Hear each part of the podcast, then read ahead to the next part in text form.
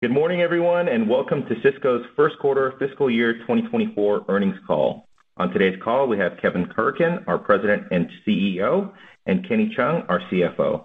Before we begin, please note that statements made during this presentation that state the company's or management's intentions, beliefs, expectations, or predictions of the future are forward-looking statements within the meaning of the Private Securities Litigation Reform Act, and actual results could differ in a material manner.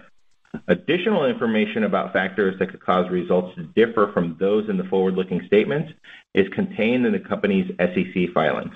This includes, but is not limited to, risk factors contained in our annual report on Form 10-K for the year ended July 1st, 2023, subsequent SEC filings, and the news release issued earlier this morning.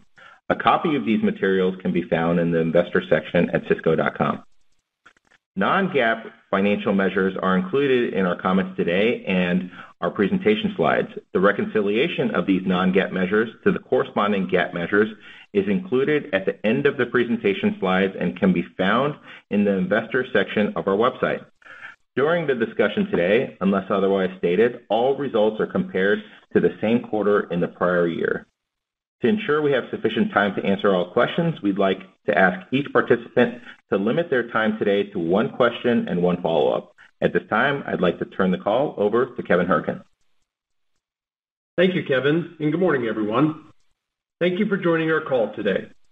Our prepared remarks will cover the following themes: confidence in reiterating fiscal year 24 guidance, another record quarter of disciplined financial performance with a focus on profitable growth, disciplined ROIC, and balanced capital allocation priorities. These themes all confirm Sysco's strength as the market leader. During our call today, I plan to cover two topics. First, a summary of our Q1 results, and second, a spotlight on our Recipe for Growth strategy and how we continue to build capabilities for profitable growth at Sysco. So let's get started on slide number 5. Our positive momentum from last year continued, with top and bottom line growth in Q1 to kick off the new fiscal year. Beginning with the top line, we delivered sales growth of 2.6%, driven by a combination of positive case volume growth and effective management of product cost deflation in the U.S. Turning to the bottom line, we posted double-digit growth in both adjusted operating income and adjusted EPS, with an adjusted earnings per share of $1.07. We delivered this double-digit bottom-line growth in a slowing top-line macro and deflationary COGS pressure within the U.S. Our ability to post strong results in Q1, considering those factors, is a proof point that Sysco is positioned to be successful in fiscal 24. We believe the breadth and quality of our product assortment across both broadline and specialty, combined with the expertise of our commercial selling organization and the strength of our supply chain and balance sheet, position Sysco to produce compelling results in the near term and even stronger results over the longer term. Digging a bit deeper into the quarter, we grew volumes in our U.S. food service segment, with Q1 total case volume growth of 1.6%. and local case volume essentially flat year-over-year. We successfully grew share as the industry was roughly flat for the quarter. Our national sales team posted an outstanding quarter, winning substantial new business in the healthcare, restaurant, and hospitality sectors.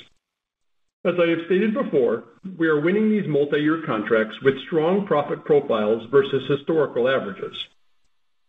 Our success is a testament to the improvements we have made in how we serve large national customers. We have made it easier for national customers to do business with Sysco by improving our technology integration with our customers' systems and by providing large customers with more dedicated and accountable support. Additionally, our national and international fulfillment scale is very attractive to large concepts. We are able to provide them with supply chain that can scale with them wherever they operate.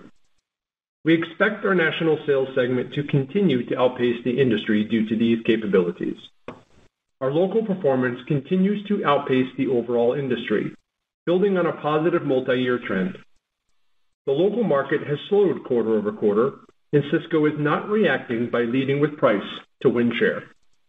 Instead, we are focused on profitable growth, properly serving our local customers, and improving our local sales execution. Local volume, as I said, was essentially flat, and that is something we intend to improve upon in our year-to-go periods. We are taking the following actions to drive increased growth in local volumes. First, we will invest in incremental sales headcount, as we have grown our local business faster than the overall industry for each of the past 3 years. Our territory sizes for the sales teams have increased as well. We are actively hiring more sales resources, which will allow us to optimize territory sizes and enhance sales consultant effectiveness. The benefits from increasing our local sales force will accrue over time as new colleagues complete training and settle into their territories. We expect to see the majority of the positive impact from this action in fiscal year 25. Second, we recently enhanced the compensation model for our sales consultants to incentivize our colleagues to focus on profitably growing their and Sysco's business. This change was implemented recently during our fiscal Q2, and the positive effects will be felt in future quarters of this fiscal year. The change to our compensation model better aligns the incentives of our sales team to the key priorities of Sysco. Third, we recently ramped up our focus on what we call visit frequency and visit quality expectations. Through our robust CRM, we are able to track the activity and outcomes from our sales team. Our sales leadership team is focused on colleague coaching to improve outcomes on both fronts. Lastly, total team selling, which was recently expanded coast to coast, will improve cross-selling opportunities, combining the relationship strength of our sales consultants with the product expertise of our specialty businesses. All told, we are confident we can increase local sales volume growth while maintaining momentum with strong margin management. We will drive that improvement through healthy long-term decisions and by remaining disciplined in our pricing decisions. Next, I would like to provide a brief summary of select Recipe for Growth enhancements from our recent quarter. We recently implemented a global operating model for our leadership structure. It is important to note that our international segment posted another strong performance in Q1, solidly growing top line and bottom line faster than the U.S. business. The change to a global operating model will help further accelerate our progress internationally. We will move faster in adopting best practices, delivery of new capabilities, and leveraging new tools across Sysco's global footprint. An example would be taking the Sysco Your Way concept and bringing it to life globally. To head this new operating model, we named Greg Bertrand, our Global Chief Operating Officer. In his expanded role, Greg will be accountable for managing Sysco's global operations, driving profitable growth in local sales and operations. I'm extremely confident in Greg as a leader, and I'm bullish on the impact that he will have on his expanded geographic territory. We continue to make progress in improving the performance of our supply chain. Chart 10 displays our year-over-year operating profit improvement, driven by positive operating leverage, with gross profits growing at a faster rate than operating expenses. Our supply chain operation remains fully staffed, and we continue to improve employee retention, and we're building on productivity gains. We recently implemented a new and improved labor scheduling tool that has increased our flexibility in matching our staffing to the variable work nature of our business. As a result, we are becoming more flexible in how we manage our cost structure to match business volume seasonality. The end result of that improvement is a lower cost structure. In addition to our focus on improving current-day supply chain performance, we are expanding our supply chain capacity to increase our ability to serve rapidly growing markets. For example, we recently celebrated the groundbreaking for a net new Sysco fold-out site in Mesa, Arizona. Each new fulfillment center at Sysco undergoes a vigorous ROIC review and a project prioritization test. Each of the investments will increase our capacity and feed future Sysco growth in already successful high-growth geographies. We are excited to have the first of these net new buildings in Allentown, Pennsylvania, opening later this fiscal year. The Allentown facility will enable us to better serve the highly dense Northeast corridor and support the eventual expansion of our specialty platforms in that geography. On October 11th, we announced an exciting addition to the Sysco family through our planned acquisition of Edward Don, a leading distributor of food service equipment and supplies based out of Chicago. Founded in 1921 and led by Steve Don, the business generates approximately $1.3 billion in annual revenue and services a broad range of customers across the U.S. We believe the acquisition will be a great addition to the Sysco family, further demonstrating our recipe for growth strategy, but focusing on building strategic specialty platforms that help us support restaurant and hospitality customers. Every Sysco customer needs restaurant equipment and supplies to manage their business. Don's compelling product offering and robust supply chain capabilities will improve how we serve those customers. After deal closing, Steve Don will continue to lead the business, and we will partner together to profitably grow the segment. Most compelling is the following. Sysco sells to hundreds of thousands of customers who are not currently buying restaurant equipment and supplies from either Don or from Sysco. Post-deal approval and closure, we have a great opportunity to introduce the Don assortment to Sysco's customers and have a 1 + 1 = 3 equation through this accretive acquisition.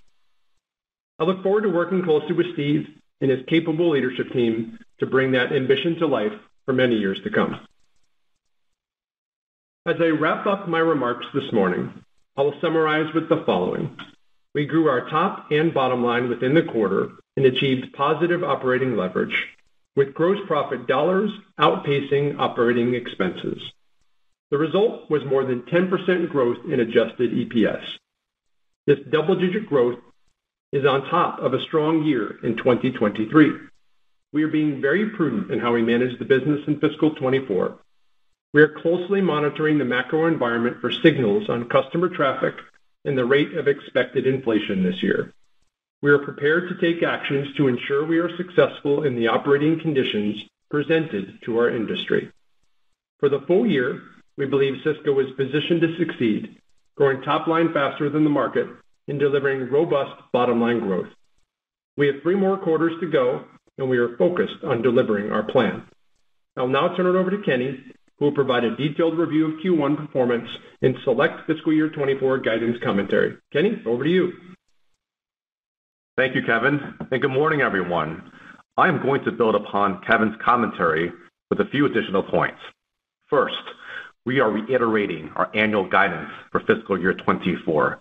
We have momentum, and we're off to a solid start for the year. Q1 was the highest operating income quarter in Sysco's history, marking the 6th consecutive period of record quarterly profits. We effectively managed deflation in the U.S. Q1 results included sales and volume growth, adjusted gross profit dollar and margin expansion, and disciplined operating leverage, all flowing down to adjusted EPS growth of over 10%. Second, our recipe for growth strategy is delivering accretive margin value across the U.S. and international segments. For example, we've continued to expand and enhance Sysco Your Way neighborhoods globally. In addition, we successfully closed on our Bix acquisition, a leading produce distributor, and our recently announced plans to acquire Edward Don, which will provide further penetration opportunities. Our strong balance sheet enables options to add acquisitions at opportunistic times while simultaneously returning cash back to shareholders. Lastly, we are the market leader in a growing industry with leading profit margins. We have diversity across geographies, a broad customer mix and brands, in particular, the depth of our Sysco product brand, which sets us apart from the competition and is a position of strength. For example, we were hedged from a deflation in the U.S. as international inflation rates remain positive. Another example of our strong positioning would be local case performance. While we were essentially flat in the U.S., Canada local volumes were up over 6%, adding to our outside international growth. These ingredients and fundamental building blocks are unlocking long-term profitable growth and positioning Sysco to win market share in a growing, highly fragmented industry. Now, turning to a summary of our reported results for the quarter, starting on slide 14. For the first quarter, our enterprise sales grew 2.6%, with U.S. food service growing 0.9%, international growing 12.2%, and Sigma decreasing 1.4%, as we recently exited business that did not meet our disciplined profit threshold. This planned exit helped double our Sigma profits this quarter, another prime example of ROIC in action. Enterprise inflation was 1.7% and positive throughout the quarter. U.S. broadline inflation was negative 0.4%, and our international segment was up double digits in line with our expectations for the first quarter. Total U.S. food service volume increased 1.6%, and local volume was essentially flat. We produced $3.6 billion in gross profit, up 4.6% versus the prior year. Adjusted gross margin improved to 18.6%, an increase of 36 bips compared to last year.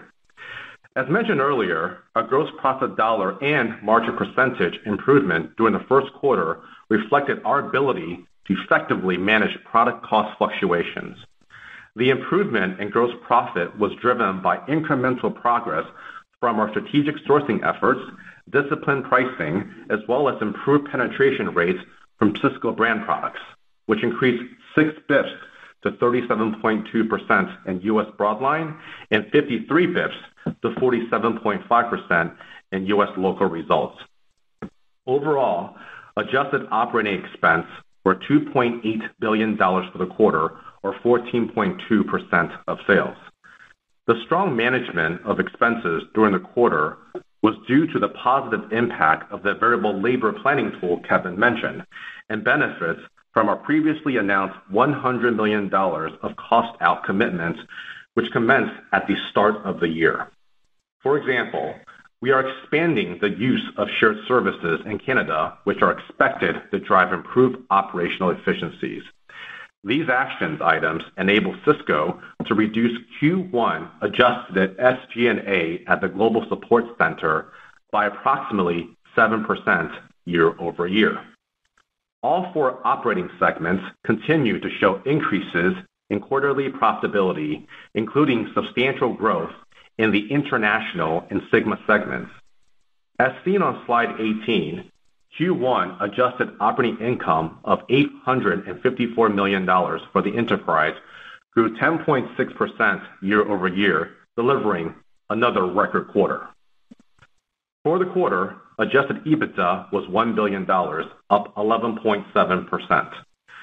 We continue to be encouraged by the progress of our international segment, with adjusted operating income growing 8.7% for the first quarter. This is a continuation of the robust growth and positive momentum in this segment over the past 3 years. On an enterprise basis, Sysco's quarterly performance in the current macro environment provides another proof point of the company's ability to grow top line and bottom line under any environment, while continuing to achieve positive operating leverage. I am also particularly pleased with the health of our balance sheet. We ended the quarter at a 2.6 times net debt leverage ratio. This is within our target of 2.5 to 2.75 times, a substantial improvement from 5.2 times just over 2 years ago. We ended the quarter with $10.3 billion in net debt and over $3.1 billion in total liquidity. Approximately 96% of our debt is fixed, with the floating component offset by our cash reserves. Our debt is well laddered without any maturities over $1 billion until FY27. Our strong investment-grade credit rating is a competitive advantage against the current macro backdrop. The strength of our balance sheet and history of delivering consistent cash flows provides us with robust options related to capital allocation.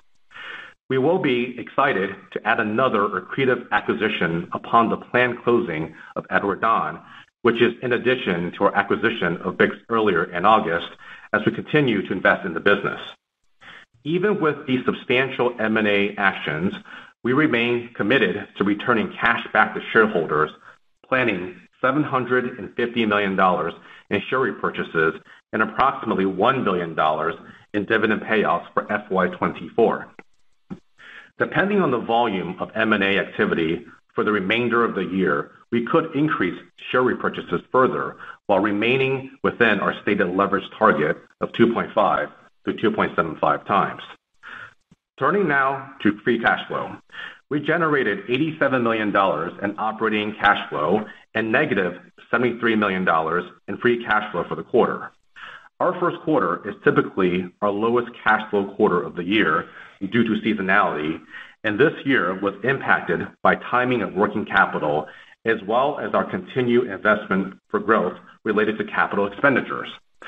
We remain confident that we will grow free cash flow year over year in FY24.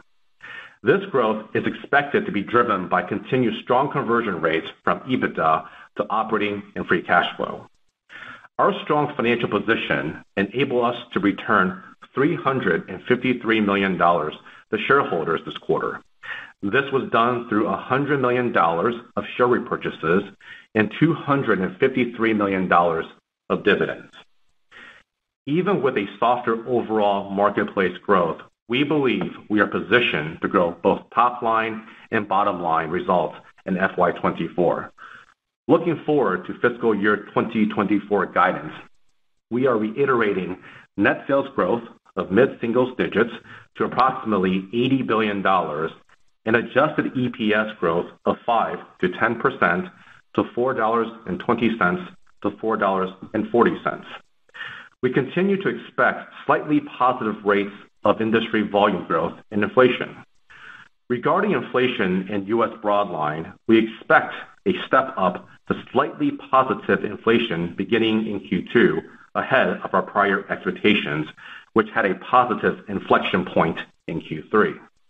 This slightly positive inflation rate is expected to continue into the second half of the fiscal year, consistent with prior expectations. For the year, we remain on target for enterprise inflation to be slightly positive.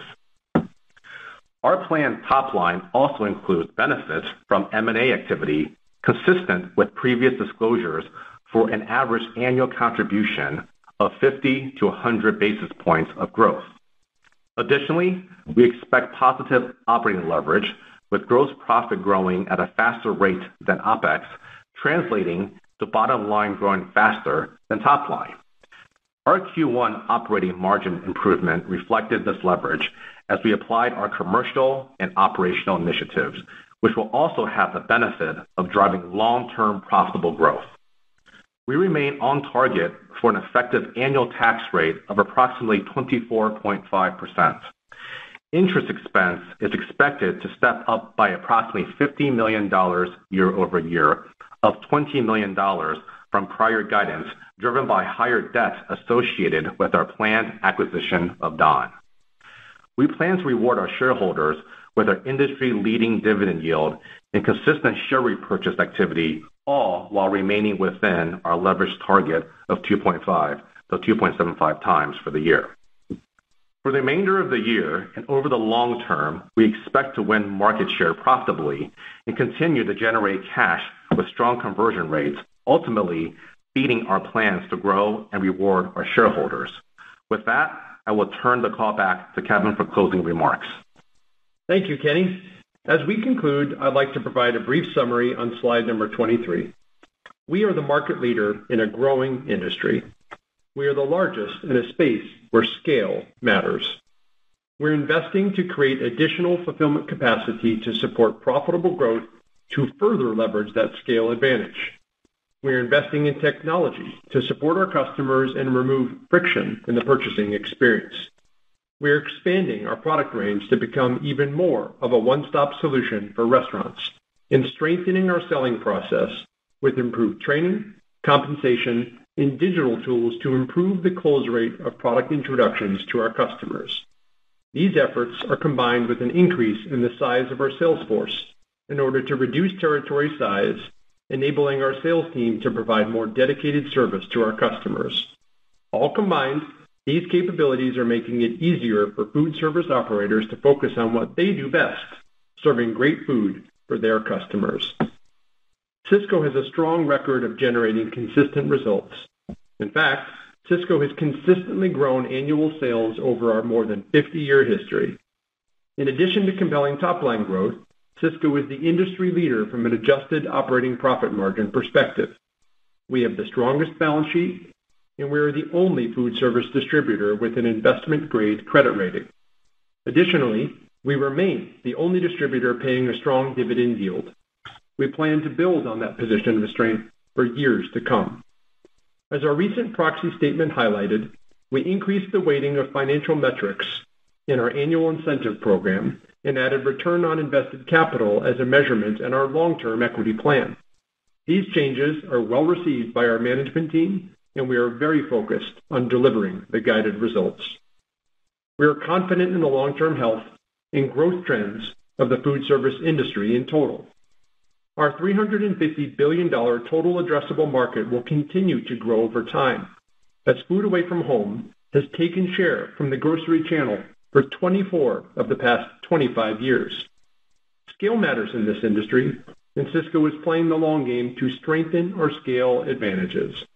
These factors, coupled with our dividend and share buyback programs, will set investors up to be rewarded over time. I am both excited and proud to be a part of the journey. There is no other place that I would rather be than at Sysco, right here, right now.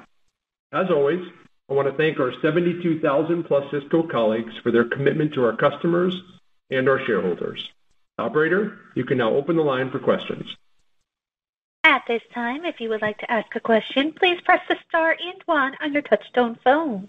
You may remove yourself from the queue at any time by pressing star two.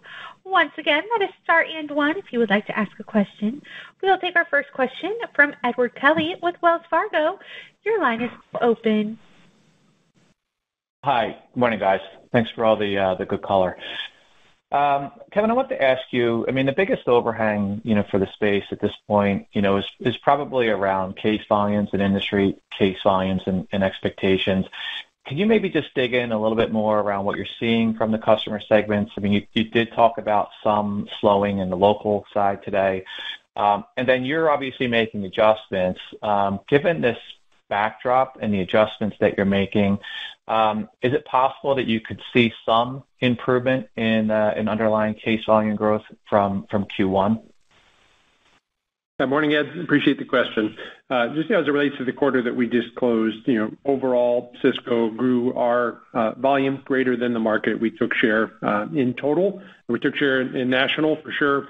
And at the local level, we actually outperformed versus the market in aggregate. At the local. I would say the quarter kind of played out the way we expected. When we guided the year, we guided that volume would be more muted for fiscal 24. We guided that there'd be deflation in Q1. That came to reality as well. So in aggregate, we're pleased with the performance of our sales organization and the outcomes that were delivered. I'd say major point of strength would be our national success, as I covered in my prepared remarks. I want to be very clear about one thing. The success we're having with national in any way is impacting our ability to win or grow in local. There are different sales teams. We don't have supply chain capacity constraints that are getting in the way. We're winning in national because of the improvements that we've made on how we serve those large national customers with technology integration and dedicated and accountable sales teams. I did communicate on the call today that we believe there is room to improve, Ed, in local. I communicated today several actions that we're taking to drive improved progress. Most notably, the first thing I said, which is we will be adding headcount this year. We've grown local for each of the last 3 years faster than the overall industry, and the result of that is our territory sizes have gotten a bit larger than we would like. By adding headcount that's skilled and trained properly, we can reduce the number of customers served by each SC, which will increase face time, increase presence in that kitchen, and increase the relationship strengths of our industry-leading sales reps. So that is a notable call-out. But I emphasize today that's more of a 2025 benefit because it takes time for those folks to get skilled up, trained up, and incorporated into the company. We recently modified our sales compensation. That went live in this quarter, Q2, October specifically. It'll take a little time for that opportunity to flow through in improved outcomes, but we are confident because we have piloted that change that it will motivate our sales teams to grow their business and our business profitably.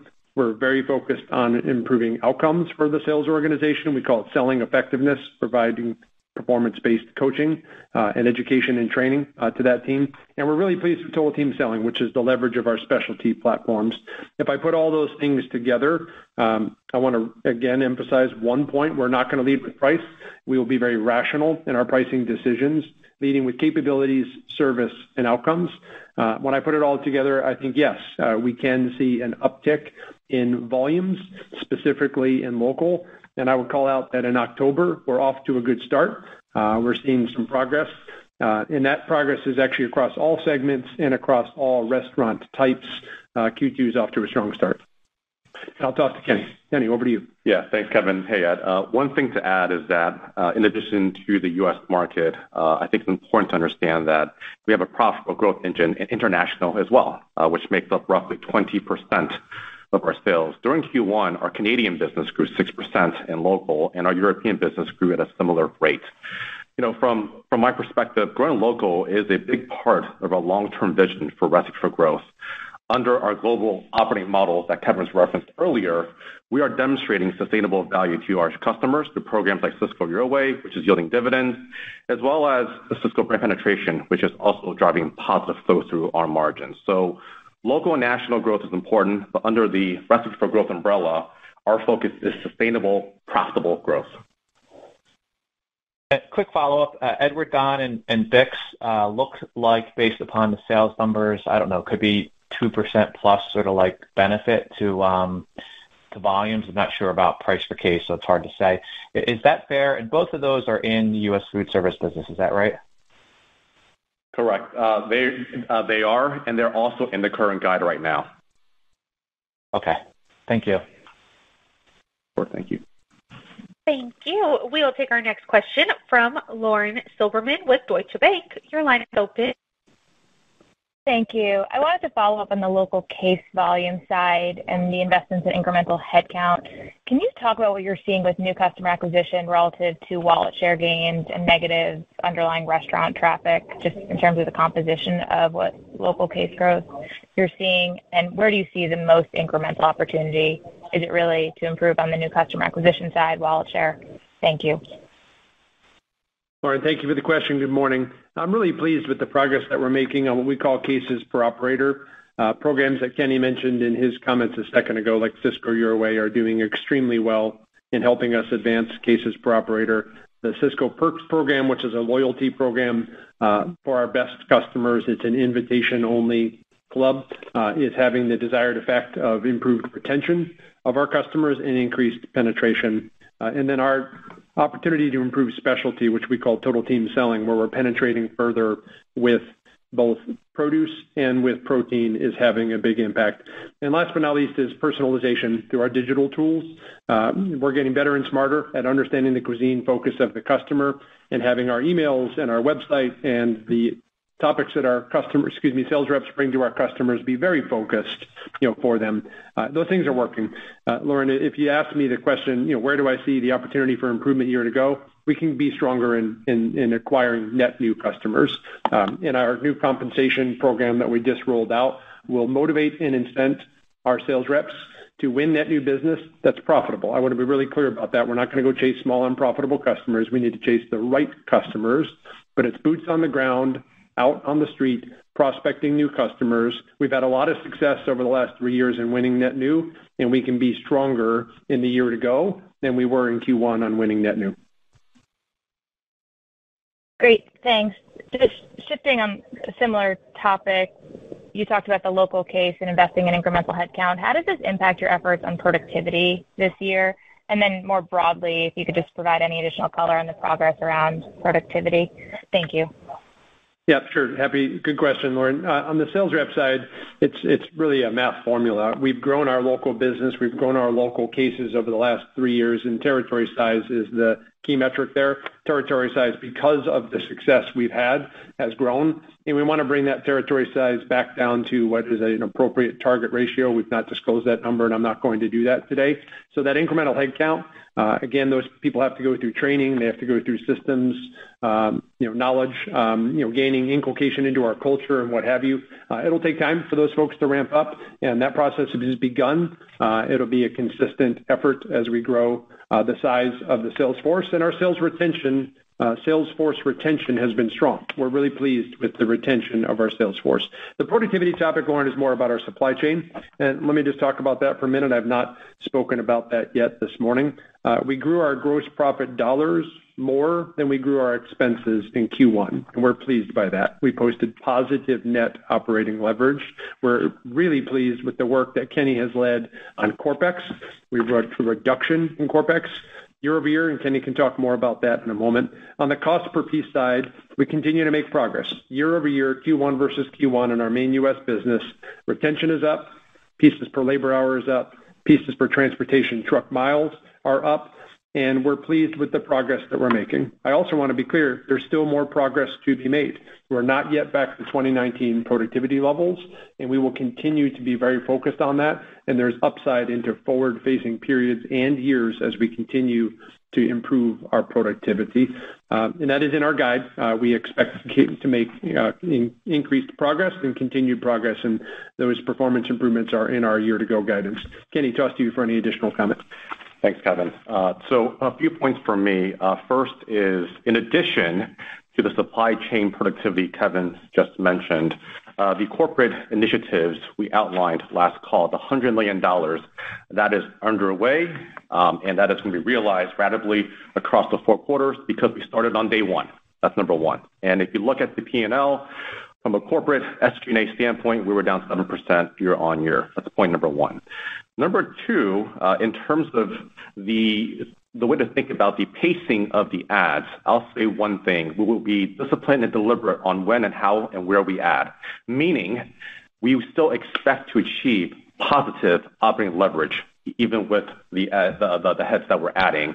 So GP growing faster than expenses and bottom line growing faster than top line. Thank you.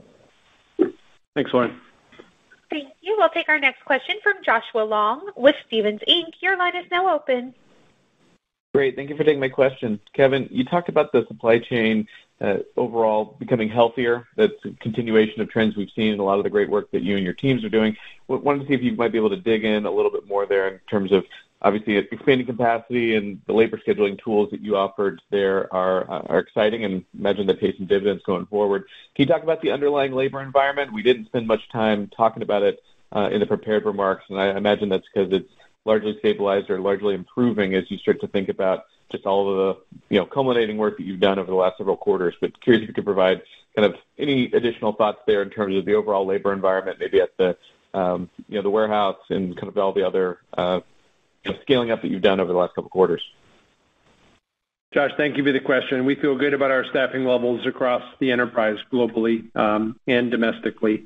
We're fully staffed as a network. That doesn't mean in every single site and every single job that we're fully staffed, but in the network-wide, we are feeling good about our staffing. We are fully staffed. And the labor market, I'd say, is mostly returned to kind of pre-COVID levels of inbound applicant flow for our jobs, and that's a good thing. Retention is improving year over year, and that's a good thing. Turnover is still elevated versus pre-COVID levels, and that's something we're very focused on, but year over year, retention is improved, and that's what's driving our improvements in pieces per labor hour productivity, and it's what's driving improvements in our transportation metrics as well. That progress will continue, as I mentioned. Q2 through Q4 this year, we've got our team very focused. There are 4 key drivers of our ops expense: pieces per truck, our overall productivity, pieces per labor hour, shrink, and safety. Those are the big 4 key metrics from an operations perspective. And if you interviewed any leader at Sysco, they would be able to tell you those 4, and we have everyone meaningfully focused on making progress against each of them. And that's the good news, is that there's progress to be made in each of those critical four. We're making sequential improvement week over week, month over month, quarter over quarter, and there's still progress to be made. The staffing tool that I mentioned will pay dividends for the long term. It's muscle being built. This business is more flat-ish versus retail, which is very choppy with monthly promotions and certainly the Christmas holiday season. We don't have that degree of seasonality, but we do actually have meaningful seasonality. We have schools that are on and off. We have Northern Hemisphere that is much busier in the summer than it is in the winter. And then that flips, where places like Florida get really busy in the wintertime. We are going to be more effective in our future at managing our staffing levels to match those fluctuations in volume, leveraging technology, leveraging disciplined staffing tools, and that'll help reduce our cost to serve over time. Josh, back to you if you have a follow-up. Great. Thank you. I was also encouraged by the improving profit profile that you've talked about versus historical periods. So imagine all of the initiatives and work that you just outlined there go into being able to service those new accounts that you bring on more profitably. But curious if you could talk a little bit more about that at a high level in terms of just other maybe systems, tools, procedures, you know, behind the scenes that are helping to drive that improving profit profile as you go forward. Yeah, I'll start on that question, and then I'll toss to Kenny if he has any questions. Anything to add to that question. Yeah, we're very pleased with the progress that we're making on GP dollars per case. I'll just go back to Lauren's question about the opportunity we have to win net new. We're better now at prospecting those customers to go after. It's not just go out and win a customer. You can win a small customer and add a lot of expense to your network by bringing on a small account and then having them never matriculate up to a minimum profit threshold. It's a waste of time, actually, to send our sales reps out to those types of accounts. So our CRM is quite robust, and we have a lot of market intelligence on the opportunity by door on what that account can do, and we're getting better and better at being able to target our sales reps to those high propensity accounts and really focusing on winning them. That's comment one. Comment two, the other things that are driving GP dollars per case are actually in the buying side of our business. Our strategic sourcing efforts are continuing to make progress as we bring down our COGS and do so in a way that is stronger than the rest of the industry. It's a strength of ours. Topic three is Sysco brand penetration, especially at the local level. We continue to advance penetration of Sysco brand, and that's a huge strength point for Sysco. And then if you add the pieces that I talked about from a supply chain perspective on increasing the pieces per truck for the routes that we send out, increasing the productivity of our team, net altogether, that's what drives a gross profit growth greater than expense growth, which allowed double-digit bottom line growth at Sysco. Kenny, over to you for any additional comments. Yeah, just one point to add. If you look at the gross profit line in the quarter, I know usually we talk about gross profit versus expenses, but I think it's worth pointing out that gross profit grew faster than sales, which is a proof point that what Kevin just mentioned, we are managing deflation in the quarter with discipline on the pricing tool side. Sysco brand, as Kevin mentioned, grew 53 bips on the local side for our business, strategic sourcing initiatives, and the continued growth of our specialty business as well. On the corporate side, as I mentioned, the $100 million is locked in for the year, and we're not stopping. We are looking for more as we speak. I know in the prepared remarks, we talked about Canada. As I'm looking at my own function, we're looking at finding better ways to drive outcomes more with less. So overall, I would say we are on pace with our productivity target for the year, and again, looking for more. Thank you. Thanks, Josh. Thank you. We'll take our next question from Jeffrey Bernstein with Barclays. Your line is now open. Thank you very much. Two questions. One, just Kevin, from a top-line perspective, I know you mentioned maybe a slowing top-line macro and closely monitoring the market. I know 3 months ago there was more, enthusiasm. I think you had mentioned that exit velocity coming out of the June quarter gave you confidence in fiscal 24. So it does seem like it's kind of rocky month to month. I'm just wondering where, maybe in the restaurant industry, which segments or perhaps chain versus local, where you're seeing this greater or less than average volatility. And then I think you mentioned most recently that now in October there's an uptick. I'm just wondering if that's industry specific or more Sysco specific. And then I had one follow up. Okay, Jeff, thank you for the question, and I appreciate it. You know, as we think about the quarter, volume for the quarter was mostly in line with what we had actually predicted for the year. If you look at our kind of prepared remarks back in August, lower overall volume growth year over year, deflation in the U.S. business, for the quarter, and both of those things, occurred. As I think about the full year for fiscal 2024, volume will be softer than in 2023 from a growth perspective. But we have Sysco room for improvement in local, and I cited several things today on our prepared remarks that are going to help us drive improvement in our local volume. The second is, margin, and from a rate perspective, and I'll toss to Kenny when I'm done here if there's anything that he would like to add. Can we grow profit during a period of deflation in the U.S. was a question that we were being asked back in August. Answer, definitively, yes. We grew our bottom line double digits during a quarter where we had lower volume growth than is normal for our industry and deflation. And I think that's a powerful proof point to the financial fundamentals of this company. In a period of deflation with lower volume growth, we posted a double-digit increase in profit. As we look forward, we look further down the road, this industry will return to more normal levels of volume growth. It will return to more normal levels of inflation. And the engine of productivity improvement, the engine of relentless focus on taking cost out of this business, will enable really compelling long-term results. And one of the proof points that I said on the call, our sector, food away from home, has taken market share from the grocery channel in 24 of 25 years. The only year it didn't was 2020, and I think we all know the reasons why. So we've got confidence in the long term, and we have confidence in fiscal year 2024, which is why we reiterated the guide. October, as I said, is off to a good start. It is stronger than where we were in Q1. It's too soon to tell if that's a Sysco-specific thing and or an industry thing, because we don't get the data on the overall market until after the months are over. But we're pleased with the start to the quarter, and it's coming across all restaurant types, national down to local, and it's also happening across our other sectors as well. So hopefully that's a strong harbinger of things to come for the remainder of this year. Time will tell. We're very focused on what we can control, which is continuing the success in national and improving our performance within local for the things that I described today. Kenny, over to you for additional comments. Yeah, regarding the guidance, as Kevin touched upon, we are confident in our guidance. Here at Sysco, we do adopt what I call the checkbook mentality, where our business model allows us to pull levers to ensure we can manage against various market dynamics. As Kevin said, some are controllable and some are not, such as the muted market growth and inflation, which we were able to successfully navigate through in Q1. Just to put numbers on what Kevin mentioned, 36 bips improvement on GP, and then 33 bips improvement on OI. Based on all the variables, risk, and opportunities, we feel comfortable with the current guidance range.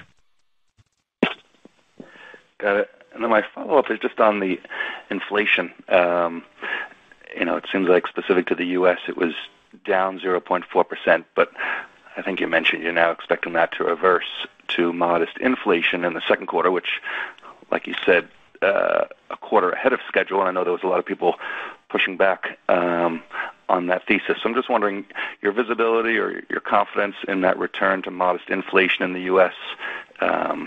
Any color on specific commodities that would be driving that? I'm assuming beef is a big component of that, but any color on that return to modest inflation would be great. Thank you. Yep. Yeah, so let me first just kind of reiterate our guide on inflation. So you are correct. We are seeing one quarter ahead of what we expected from the last guide in terms of inflation in the U.S.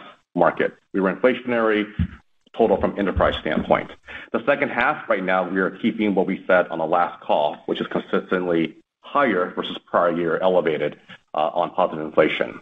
In terms of your question around the kind of the product categories or the commodities basket, here's how I would think about it. At Sysco, we have a diverse set of commodities or product categories in which we sell to a broad set of customers.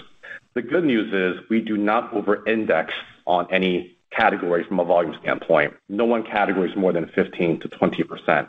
Each commodity, to your point, can act differently. Beef right now is up double digit, while other Other categories are in a different state.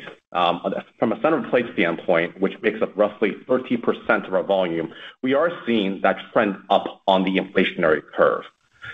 If you think about and take a step back, Sysco is always managing deflation and inflation because our commodity basket acts differently across the board. That is the reason why we have a natural hedge in the basket itself. Yeah, this is Kevin. I think the only thing I add is Kenny hit the points very clearly is that center plate is where, you know, the significant increase has occurred. Beef already started that process earlier in the summer. Poultry, while still deflationary, is nowhere near the level of deflationary pressure that it was impacting the business, you know, a couple of quarters ago. And Jeff, we've got really good data. We've got global data. We have connections with top suppliers. Ergo, why Kenny communicated that it's about a quarter ahead of schedule, the return to inflation, and that, you know, it's a net positive for the overall industry and company. Thank you. Thanks, Jeff. Thank you. We'll take our next question from Kelly Banyan with BMO Capital. Your line is now open. Hi, good morning. It's Kelly Bania from BMO. Just wanted to dig in a little bit more, if we can, on the sales consultant investment. I believe you have about 7,500 today, but was curious if you can talk a little bit more in color about the magnitude that you're planning to invest there.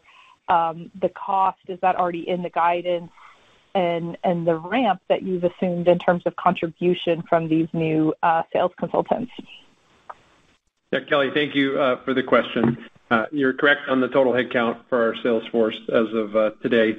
We did not, on today's call, communicate the quantity of headcount adds. It's a meaningful increase. It's in our budget for this year. It's in our guide for the year.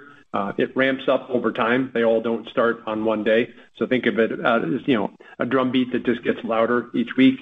We're having success in filling the jobs, so it's not something we're struggling to do. And the reason I said sales professionals instead of just sales consultants is it's not just sales consultant generalists. We're adding more protein specialists. We're adding more produce specialists. We're adding more Italian specialists.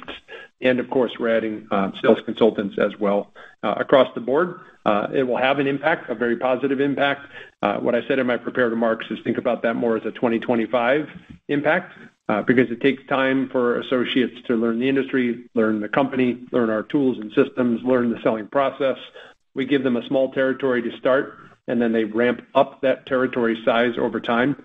The main benefit, though, is actually the other individual. We're able to free up more capacity and time for an existing strong performer to have fewer accounts to focus on, and then they can actually grow their business as well by spending more time with our best customers. So we're bullish on it for the long term. It's something we will do on an ongoing basis going forward, but it will be a step change upward in the forward-facing periods versus the past couple years.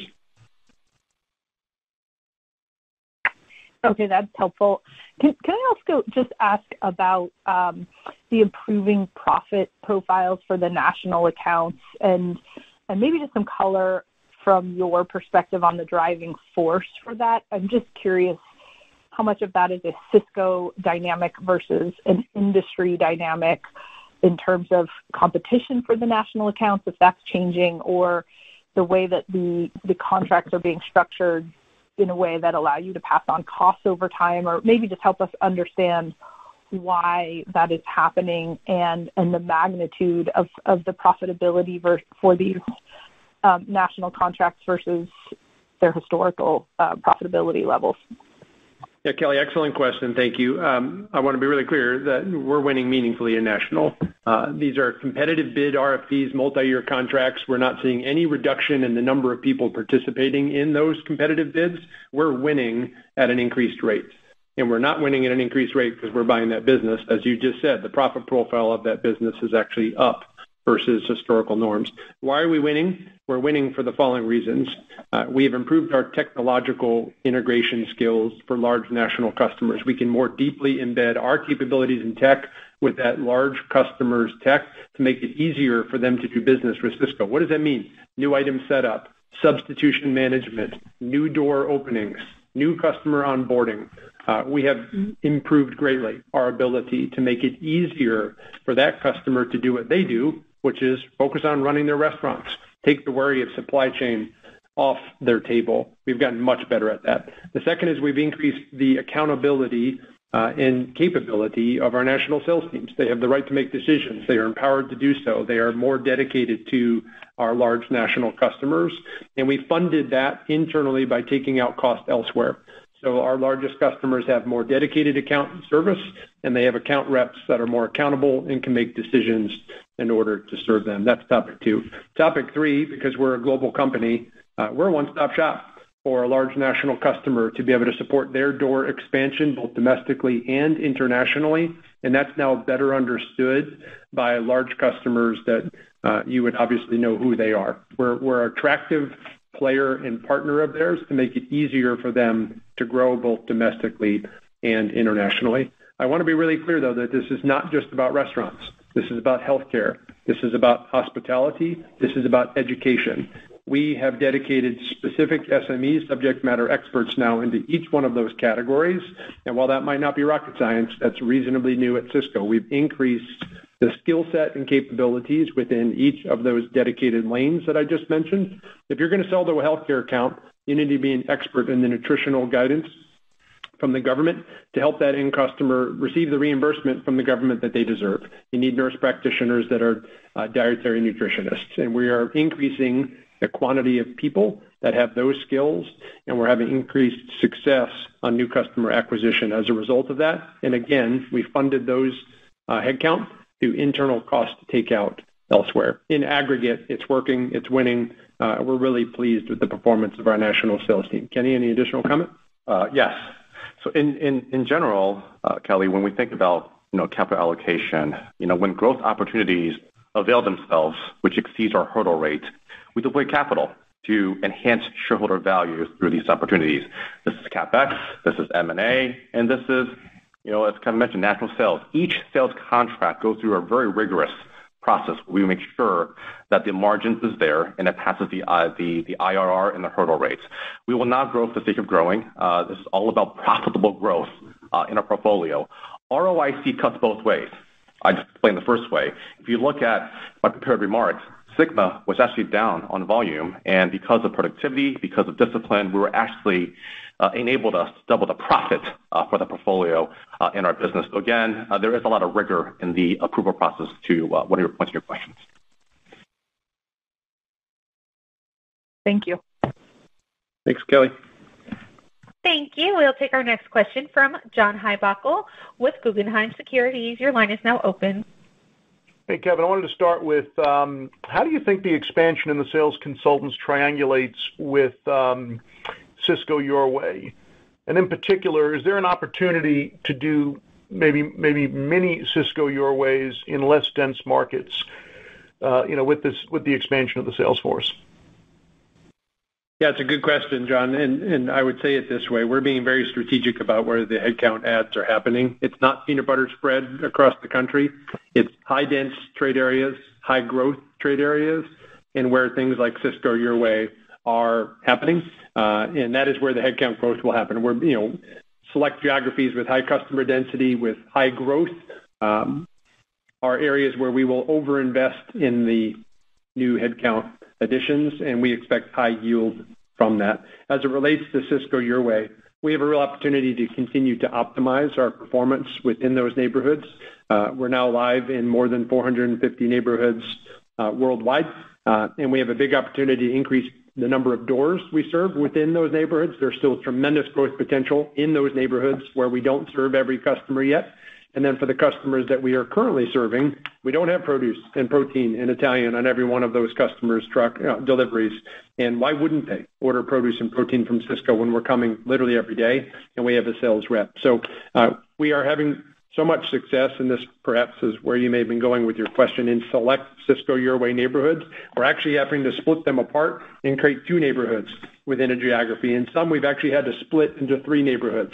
And yes, there's headcount dedication that will occur in that regard, and some of the new headcount that we're hiring this year will in fact be deployed to those neighborhoods.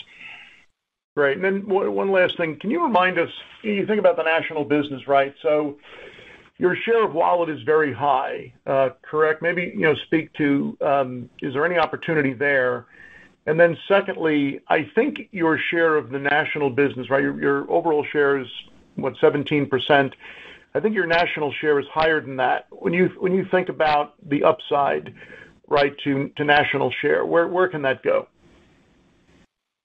On the national side, I'll start with the answer to your question. I'll toss to Kenny if he has anything else that he would like to say. Yeah, our share count within existing national customers is very high. For many of them, it's 100%.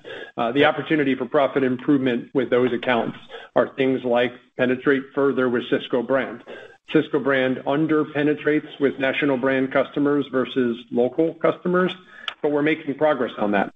Now, we're lining up our chief merchant with the chief purchasing officer for those top customers, and where can we win together? Where can we partner, move a product over to Sysco Brand, share in some of those savings with that national brand customer so that we win together? Other examples would be drop size incentives. How can we do things in a win-win nature with those customers where if we can be more efficient through a decision that they make, we can share in some of the savings created from that efficiency improvement? Again, just back to why are we winning in national sales?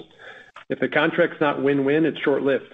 We need to have contracts that are win for us, win for them, structure the contract that way, and then these create sustainable long-term partnerships. Reminder, these contracts are 3 to 5 years in nature, and our retention rate for our national sales customers is extremely high, in large part because we're doing an even better job of having that win-win contract provision where, again, where we can be more efficient, we will share in some of those savings with that partner. It helps them be more profitable. It helps Sysco be more profitable as well with that rigorous, disciplined ROIC lens that Kenny mentioned. He mentioned it. In Sigma, we had a customer not to be named that wasn't willing to actually have a contract that was win-win. We walked away. We're more profitable because of it. We're not growing for the sake of growing. We're finding the right partners in national across restaurants, healthcare, education, and hospitality. We're focusing on how we serve them better, and we're having a lot of success with that. Kenny, I'll toss to you for any additional comment you'd like to make. Yeah, you covered it well, Kevin. The only couple things I'd say is that you're right, Jeff. The share of wallet can grow. The most profitable case is the extra case on the truck. That's one piece. And the other piece is, as I mentioned earlier, natural growth, we're watching very carefully. We're doing very well. But for us, it's all about sustainable, profitable growth. Okay, thank you. Thank you, John. And we'll take our next question from Kendall Toscano with Bank of America. Your line is open. Hi, thanks for taking my question. So one thing I just wanted to clarify was whether margin expansion for Sysco in fiscal 24 should be primarily driven by gross margin expansion or operating expense leverage. It looks like in the first quarter you saw pretty impressive gross margin expansion while operating expenses were flat as a percent of sales, which was kind of the opposite of how the street was modeling it. So just any help on how to think about that going forward for the year would be really helpful. Thanks. Yeah, so without going to actual numbers, the way that I would model and think about this, we should drive a bottom line accretion through both on the GP side and the operating expense side. And what does that mean?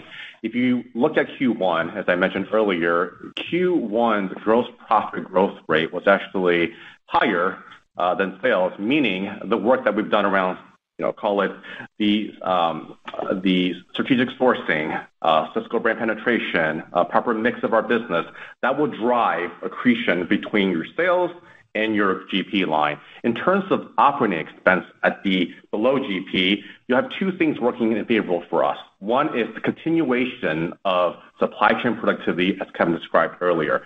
This is tied to productivity. This is tied to better retention for our employees, which drives better productivity yield on the warehouse side and delivery side. And this also dovetails nicely into the productivity work that we've done on the corporate side, which is $100 million I referenced earlier. As I mentioned, we're not stopping there. So to answer your question directly, it is both the GP line and the operation expense line. Yeah, I just want to add one thing. 100% agree with what Kenny just said. I think the rate of inflation in sales a year ago is causing a little bit of perhaps year-over-year compare challenges, because when I look at the actual core drivers, our transportation cost per piece year-over-year improved. Our warehouse cost per year year-over-year improved. Maintenance costs year-over-year improved. Shrink improved. Retention improved. These are the drivers that actually impact cost per piece, and those metrics in our core U.S. business, all of them improved year-over-year. And we're not yet back to 2019. There's actual continued additional progress that can be made, that will be made. We've built that into our guide for the year, and we are very focused as a leadership team on continuing to make those improvements. Great. That's really helpful. Thank you. Kendall, thank you. Thank you.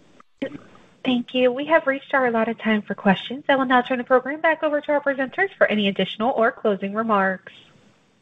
Great. Thank you all for joining us. Please feel free to reach out to the Investor Relations Group if you have any follow-up calls. Thank you. This does conclude today's program. Thank you for your participation. You may disconnect at any time.